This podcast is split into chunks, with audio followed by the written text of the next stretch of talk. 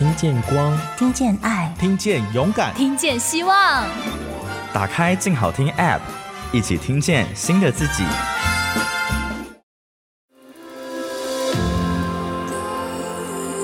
从他人的故事反映我们的样子。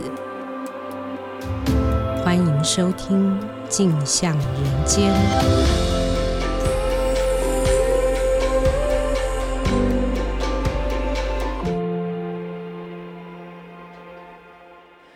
位听众朋友，大家好，欢迎收听由静好听与静周刊共同制作播出的节目《镜像人间》，我是静周刊人物组主笔陈红锦。今天我们节目呢，邀请到了香港的特约记者陈倩儿。倩儿，你要不要跟大家打个招呼？Hello，大家好，我是倩儿。今年年中，这个香港《苹果日报》收了之后呢，呃，半年过去，那港评记者后来怎么了哦？那我先介绍一下，其实倩儿跟我是。认识蛮久的同事，哈，我们在前一份工作，嗯，我们是在香港媒体端传媒。那倩儿是负责香港这边的新闻跟编务，那我是负责台湾这边。其实刚刚在跟倩儿聊，我印象很深刻是，我不知道你记不记得一九年那个时候，呃，运动刚爆发，然后有一天我记得是那个时候，香港的同事都投入了现场的报道跟新闻采集，那台北的同事就全部都投入。帮忙上稿这样子，所以大家都很兵荒马乱，兵荒马乱。那我就坐在那个台北，然后用电脑，然后看那个群组里面。刚刚才想起来一个画面，就是说那个倩儿就发讯息来说，跟另外一个同事，我记得是子琪吧，就是说你在哪里？就是赶快帮我拿食盐水过来，因为那个时候你好像已经眼睛被熏到看不到了，对不对？你记得这件事吗？对，我记得，其实也是你说起我才想起来，不然好像。好像是很久远的事情，可是才两年半，对不对？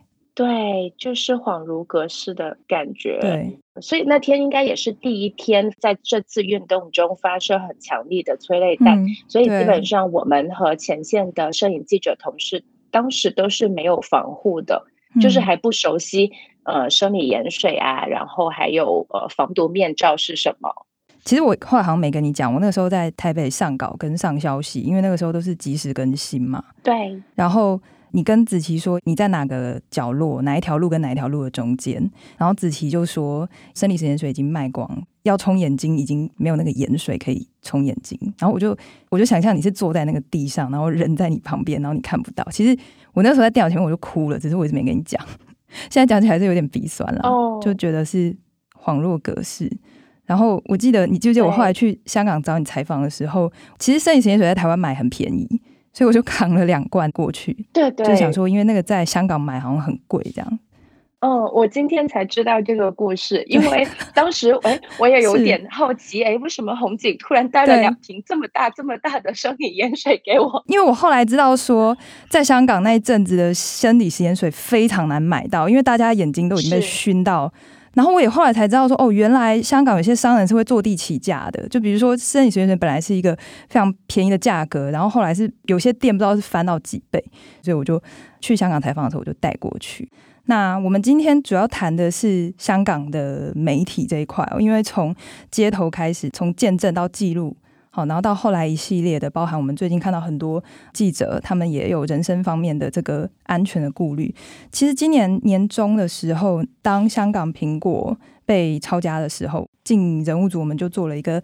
当苹果落下的这个专题，那后续我们其实也非常的关注。那像前阵子做了黎智英的助手 Mark Simon 的这个独家专访，也是谈了这部分相关的一些他的顾虑哦。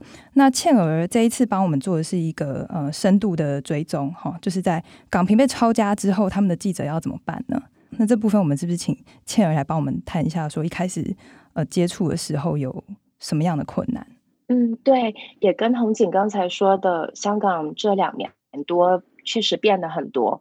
嗯、呃，那过去一年多，我们主要就看到很多的媒体，还有我们的同行，都经历了很多的转折和困难。是因为呃，像《苹果日报》是最明显的，因为它整个就是被抄了。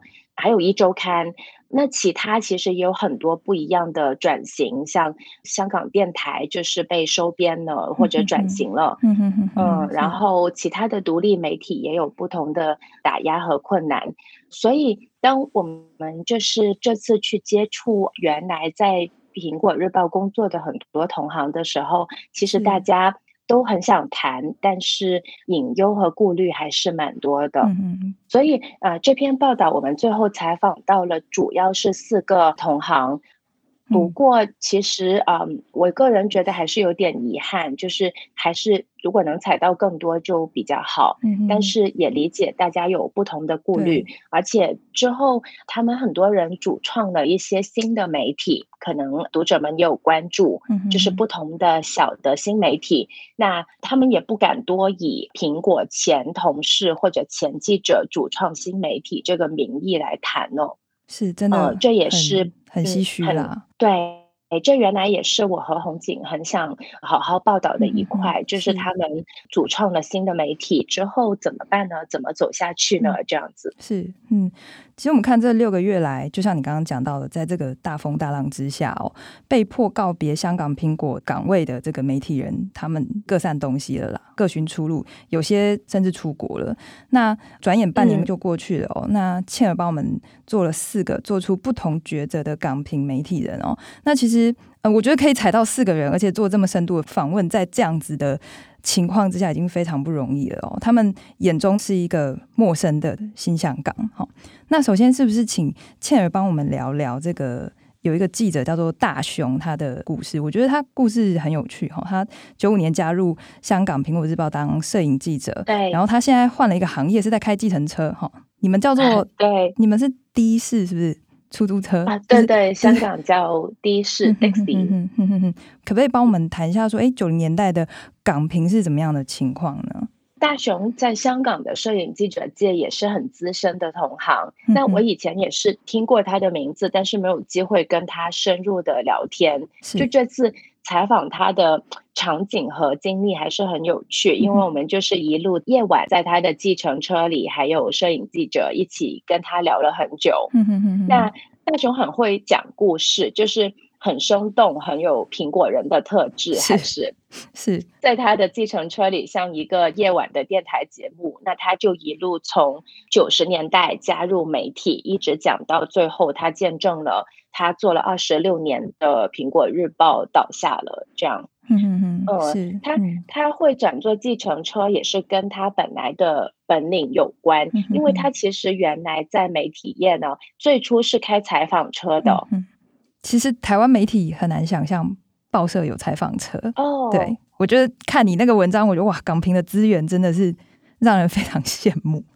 对，哎，其实香港其他大平台的媒体现在也还有，嗯、呃，不过以前就更加的流行，因为突发新闻很重要，嗯呃，那开采访车或者开电单车的人都很重要，就要开得很快，开得很稳，这样，嗯、对，所以呃，大雄就是从开采访车开始，然后采访车上经常坐着的都是摄影记者。所以他就跟着大家一起呃学摄影，慢慢就喜欢上了，然后就转做了摄影记者。嗯嗯，然后他加入苹果日报的时候是一九九五年，其实是苹果刚创刊的时候。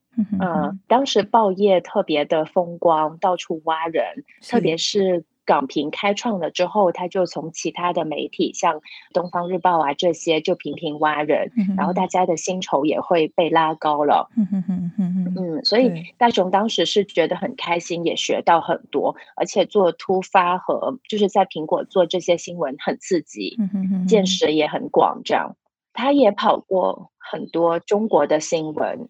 嗯哼哼，对，然后飞车把那个底片载回去。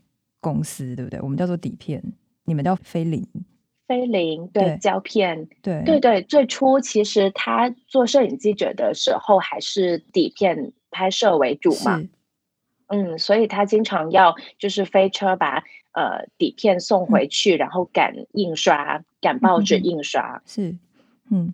嗯，然后他一直也是跑那个呃夜晚的新闻的，就是他们分不同的日更和夜更，他在苹果也是一直跑夜更的，嗯，所以他现在开计程车也是开的夜更的计程车。对，我看你们都，我看那个照片都是晚上拍的。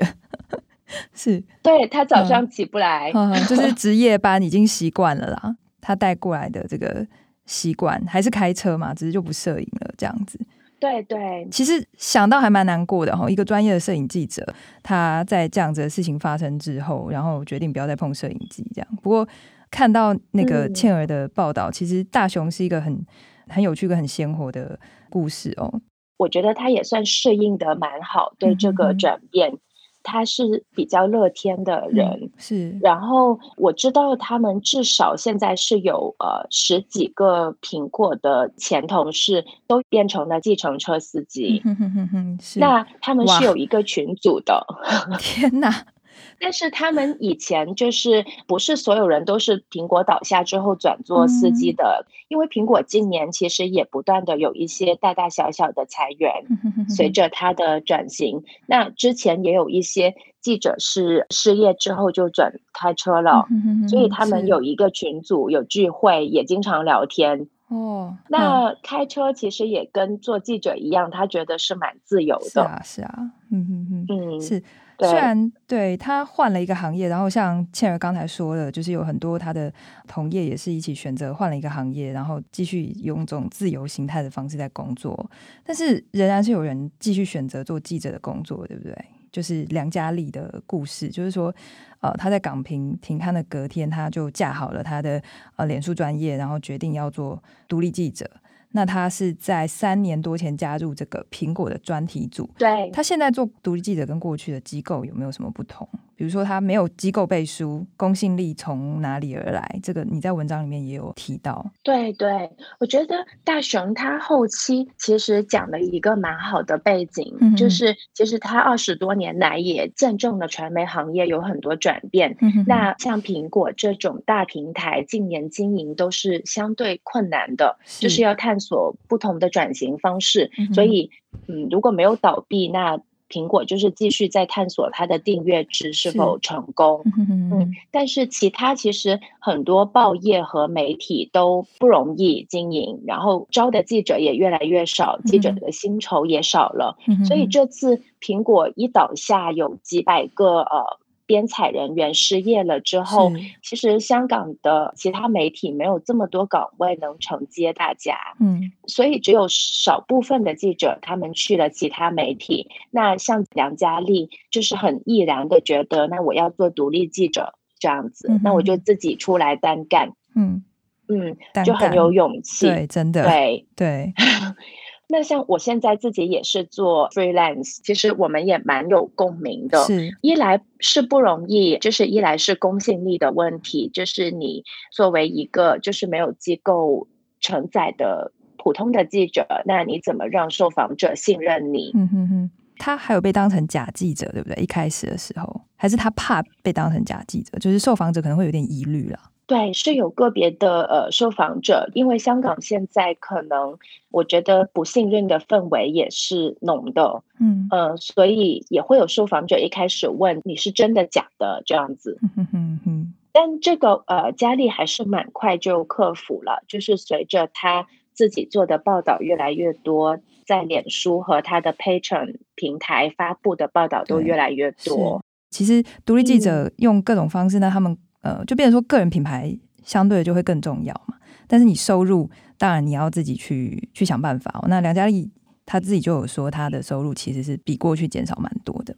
对对，一来我们知道，就是苹果的薪酬，其实在行内原来都是比较 decent 的，就是比较好的，相对的高。那这也是行内会一直就是很欣赏苹果和一传媒集团的一个地方，因为他们对有能力写文字的人还是给了很体面的薪酬。是。对，但当然，如果做独立记者，那就要自己谋生。呃，佳丽现在选择的方式就是主要在 Patreon 这个付费平台上面有开他的账号，然后他会定时发布文章和报道，这样。是，嗯，嗯他说，呃，目前如果主要靠 Patreon 的话，他的收入就是原来的三分之一左右。嗯、是，所以其实额外就是要接不同的一些工作，嗯嗯，呃，可能写一些其他的文章，或者是他他也有给人算命，对，紫微斗数是不是？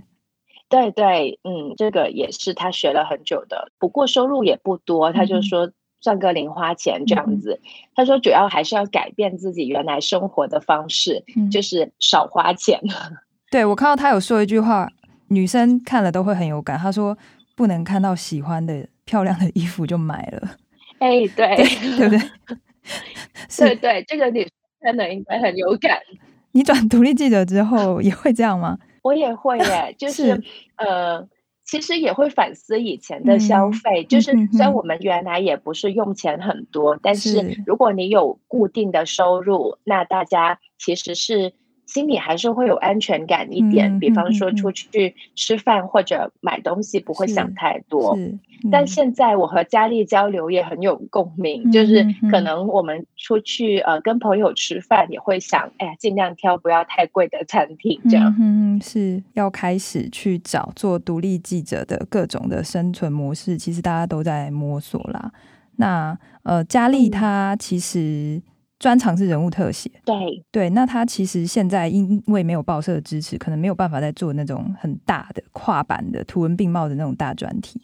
那他就改做采访一个一个小人物嘛，背负政治案件的普通人，其实他们的故事还是需要被知道的。对对，他写的都很好看，嗯、就是呃一个一个的人物的特写，嗯、是嗯嗯，是就是在他的 Patreon 可以看到。嗯、听众朋友如果有兴趣的话，也可以搜寻哦，搜寻梁佳丽的这个 Patreon 来。对对，对是呃，独立记者需要大家一起来支持哦，好的内容多支持。对，是嗯呃，这一次也采访到了之前在苹果财经组的记者陈新正哦，他的选择跟大雄跟梁佳丽又不一样了。他选择的是跟朋友一起合伙开鸡排店。他对对阿正对，可以帮我们谈一下这位阿正。他十年前刚进去港平的时候的工作环境大概是怎么样哦？那你有写到说这个苹果是出名的用人狠哦，狠毒的 狠。他可以高薪聘你哦。那我们行内也常常听到，就是尤其是香港那边的风气，就是说他也可以让你马上走人哦。他怎么看待新闻报道的这个产制？其实阿正就是呃，他入行苹果的时候是二零一一一二吧，嗯，就是当时可能已经不算，对对，十年前。呃，我觉得我们都感受到，当时已经不是这种大型媒体和机构最辉煌的时代了。嗯，但是还是在尾巴上还不错。嗯，嗯，所以阿正刚入行，其实没有想太多，就是每天都在学新东西，压力也很大的。就像他说的，苹果，如果你做的不好的话，你第二天就是有大信封在你的桌上，嗯、你马上就被炒了。嗯哼，那是香港也流传，就是到一传媒上班，他们有些同行会把一传媒叫堆填区，因为那个地方其实离香港的一个呃垃圾堆填区很近，所以他们戏称去堆填区上班呢，只要带一只杯子就够了。嗯。就不用带太多东西，因为你随时会被炒掉，那收拾还很麻烦。好好好，是，嗯，就压力非常大哈对，在对对，就大家都很拼。那陈新正他负责的部分是财经，那个时候的状况大概是怎么样？那他怎么样去反思这个工作在他的人生里面对他带来的影响？其实阿正当时选跑财经条线，应该他自己会觉得也是蛮正确的选择，嗯嗯嗯、因为苹果的财经新闻一直都做得蛮好的，是就是很多读者爱看。他其实除了很 daily 的一些新闻，就是什么都报以外，他也做很多侦查啦。所以阿正呃，就是调查报道。侦查就是调查，跟就是调查报道。对对对，调查报道。嗯嗯，嗯阿正也跟同事做蛮多调查报道的，嗯、比方说查一些上市公司到底有没有违规呀，这些他们以前都做很多。那还有一大类的，就是香港的大家族、大企业的争产新闻。这个大家真的蛮爱看的，每次这种东西出来，哎、台湾这边就立刻 大家都跟了。对对，就是这个表面很娱乐化的、很嗯对很 juicy 的娱乐新闻背后，其实也是需要大量的侦查和查测去仔细研究，牵动很多钱啊、哈权力啊、政治关系啊等等的。是，不过真的蛮难过，就是我记得在港平关了的那一天晚上，他现在的这些内容都已经消失了嘛。我记得那天晚上大家都在备份。然后我就坐在电脑前面，然后就是我自己也在抓备份。虽然我知道我我很像在做一个很徒劳无功的事情，然后就真的十二点钟一到，啪，那个整个网上的东西都消失。那个时候，好多同事跟同业在网络上，大家都是非常的，怎么会有这种事情发生？这样子，就这些东西我们刚才谈的全部都没有了。对，就算也有人备份了，但是确实在他的网站和他的所有的社交平台都是消失了。好，我们谈一下，除了梁嘉丽之外哦，嗯、其实我们访到了一位独立记者陈觉明，可以谈一下说他怎么样思考过去在苹果工作的这个状态吗？他现在也是独立记者哦，那中间的差别是什么？特别是他的小朋友是在这一年里面出生的，对不对？对对，就是现在才一岁多。嗯嗯，天哪，嗯嗯嗯嗯，阿明其实呃，我觉得他。现在在做呃独立记者的工作以外，他也很用心的带小宝宝。嗯嗯，看出来，我也是他连友。呃，对，对，都是婴儿的照片，很可爱。是，嗯嗯，我觉得对新手父母来说，无论怎么样，宝宝的出生其实都会带来了一些希望吧。嗯嗯嗯，感觉出来，在这个这么现在这么灰暗的气氛下，然后他的很多朋友和连友也。给他们带来了希望，大家每天都很爱看他宝宝的成长。是，哼哼哼哼，他以前是属于苹果的人物跟专题组吗？对对，我我看到你写的说，你扣他一句话，说深度报道稿费和付出是不成正比的哦，是脱钩的哦。比如说，在苹果做全职记者的时候，一个月就做一到两个深度专题嘛。那如果说要现在要做这个 part time 的兼职的特约记者，一个月做一到两个专题是实时的。就是 台湾话来说，吃大便，吃屎的，对，吃屎，对，对，这这大便的，说的很白话，意思其实也跟佳丽，也许跟倩儿这边感受到的是一样的哦。就在这样子的环境之下，要产制非常高品质的报道，就是需要成本嘛。那所谓的实屎，其实说白了就是他呃入不敷出，好，我可以这样解读吗？就是他的薪水跟报酬，没错，嗯哼哼哼，是因为。可能阿明算是苹果比较资深的记者，嗯，那他入行也比较久了，嗯、可能其实佳丽也是，嗯嗯嗯，是，所以呃，像他们原来的薪酬都算不错的，嗯、在苹果是，呃，那我们如果出来做深度报道，其实嗯，如果按稿费来算，那是。有点难达到原来的薪酬，嗯、哼哼，但因为深度报道，可能很多读者也知道，就是蛮花时间的一种方式，是就是从采访呃研究很多资料，到整理录音，到呃怎么编织写作啊、改稿啊，是一个比较长的时间。是，嗯，嗯哼哼，所以我觉得阿明特别坦诚，他觉得其实是。暂时有点难找到一个很好的模式的，嗯嗯嗯，是，就大家都还是在摸索中哦，嗯、特别是这个法规都越来越严峻的这个状态之下哦，我们除了国安法之外，对对是。是，还有请倩儿帮我们在文章里面其实有提到一个。假新闻法可以帮我们谈一下，说，哎，反修例运动爆发以来哦，这个港府跟警方跟建制派一直说，这个媒体跟网络上都有什么假新闻啊，在煽动市民啊，八三一太子站死人这些是假新闻哈。那今年五月，林郑月娥他又首次表示说，这个政府要制定假新闻法。对对。目前这个法它进展的时程是怎么样？那在地的新闻人也好哈，或者是民众怎么样看这个法案呢？其实这应该是香港现在同业比较关心的，或者比较忧虑的一个法案。嗯，就是你做记者，目前除了那个实际的收入以外，其实呃政治方面的安全，还有就是会不会随时被检控，也是很多记者很担忧的。那呃，假新闻法目前香港政府就是不断放消息和放风出来，特别是建制派就说应该要立法的。因为有很多的假新闻，煽动了市民去仇恨政府。是，这是政府的一个说法。虽然目前没有一个明确的时间表，但大家都觉得，因为按照目前香港建制派权夺的立法会来说，其实他要通过一个法案是特别快的事情。是是是，嗯嗯，政府现在放出来的消息就是，到底在考虑是所谓的管理，嗯，就是用一些行政手段进行管理，还是真正的立法将之形式化？是。那可能同业会担心，其实我觉得香港的同业就肯定不反对我们做新闻是要持平，对所有的信源都要好好查证，啊，然后如果我们做一个对于有关。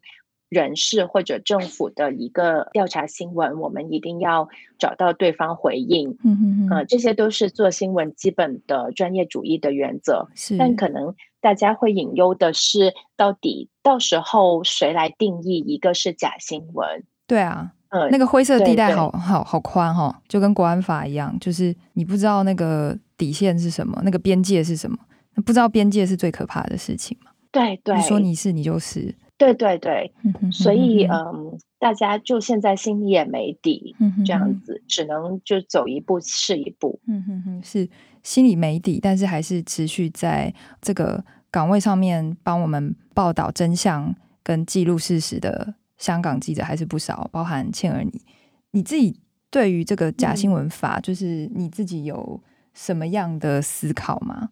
特别是你个人未来还要从事这个行业吗？那你是不是其实也是在观察？如果说这个法通过的话，那要做出一些应对。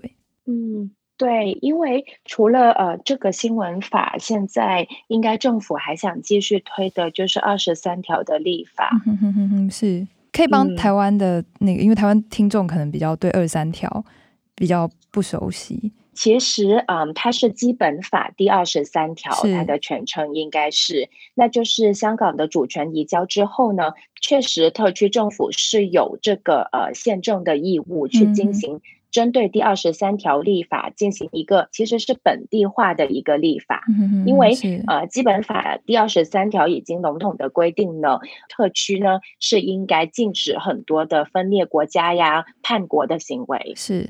但这一条 general 的法案并没有进行一个本地化。呃，那二零零三年是呃特区政府第一次想推进行一个本地化的立法，但就遭到了很多市民的担忧，所以当时是有五十万的市民上街游行，是，回归以来。最大的一次游行是，嗯，但当时其实是因为香港本地的一个偏开明的建制政党自由党的一个倒戈，所以法案最后也没有通过，呃呃，就是被搁浅了。对，所以这二十三条都是香港特区政府的一个觉得很难搞的事情。嗯。以至于，所以后来我们见到了中国的全国人大直接制定了香港的国安法，是。它是直接制定了一个完整的法案，嗯、把它放在了基本法的附件，是。啊，它有这个权利，嗯、对，嗯、呃，把它放在了基本法的附件生效，这样它就不用在香港的本地的立法会和走本地的立法程序来建立二十三条了，是是，那原来以为到这里就 OK 了。国安法已经在香港实施了，不过呃，目前看来就是呃，特区政府觉得还是不够的，看起来是，对，还是要继续进行二十三条的立法。那大家也在观望二十三条，它会加一些什么样的罪名？是，嗯嗯，可能是对于一些呃国际组织在香港的活动以及泄露。国家机密或者叫政府信息的一些，特别是泄露国家机密的一些罪名，是不是会在二十三条里头？是，但具体界定的这个边界是什么，没有说，我们也不知道。对，可能传媒行业会考量窃取国家机密跟自己的关系，是就是到底我们的报道中哪些属于可以报道的政府信息，哪些是国家机密这样子。其实这对台湾人来说，真的很多人都没有办法理解哈。我们的媒体一天到晚在报政府怎么样，报政府怎么样。那什么东西是国家机密？你放在这个点上面来说，那真的是如果无限上纲的话，那都让政府去定义的话，那真的新闻会让人不知道该怎么做了。嗯嗯，对，我还是觉得梁嘉丽的一些思考也给我们很多启发。是是，就是一来嘉丽很有毅力啦，就是继续在这个行业里头坚持。但其实她也很相信要长跑，她很爱长跑和跑山，就是在香港的很多山上进行这个跑步。对对，那。他是觉得，嗯，要长远的规划自己的路线，就像他在山上的时候，你总是不能一开始就用尽全力了，到到最后已经快死了，然后在山上是没有人救你的，嗯、除非你叫直升飞机来救你。嗯嗯嗯，对，所以他是蛮灵活的想法，就是对他说要流动，对对，就是不需要硬碰，就我们也要留意政府的。目前现在进行的各种立法和法规，嗯、看看我们怎么能就是长远的做新闻，嗯、为读者是不需要硬碰，然后要长远，这样、嗯、真的非常的不容易哈。非常谢谢倩儿今天帮我们带来的这个很深度的故事哦，虽然非常的沉重哦。那有些台湾读者可能会想，哎，港平发生什么事情跟我们有什么关系啊？其实关系非常大。嗯、倩儿在报道里面也是有提到说，港府其实已经向高等法院去要求清算一传媒嘛，你们叫做清盘，我们叫做清算嘛。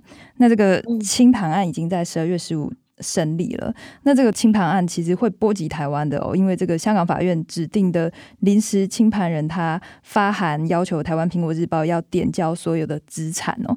那我在这边跟听众朋友解释一下，点交资产就包含有形资产跟无形资产。那无形资产里面包含的很多，比如说是记者的个资啦，或者是一些受访者的资讯等等。那让人非常忧虑，这个台苹的去留，更重要的这个新闻资料是不是会被港府或是北京来利用倩儿的这个一粒苹果不死的报道，我们是在十二月十四号刊发，那十二月十五号其实就是清盘日了，哦，也跟听众朋友 update 一下哈。其实台湾的文化部有发函。苹果日报哦，这两天的事情哦，就是他们要求呢，这个苹果日报应该要拒绝香港法院及指定清算人的指令和要求，不得跨境传输所保有的所有个人资料。那如果过程中有产生相关的费用呢，文化部也会。予以指引啊，那希望呢，伤害不要扩大。那国安法或者是一些港评的同事曾经忧虑的事情，台评的这些记者正在忧虑的事情，不要真正的发生哦。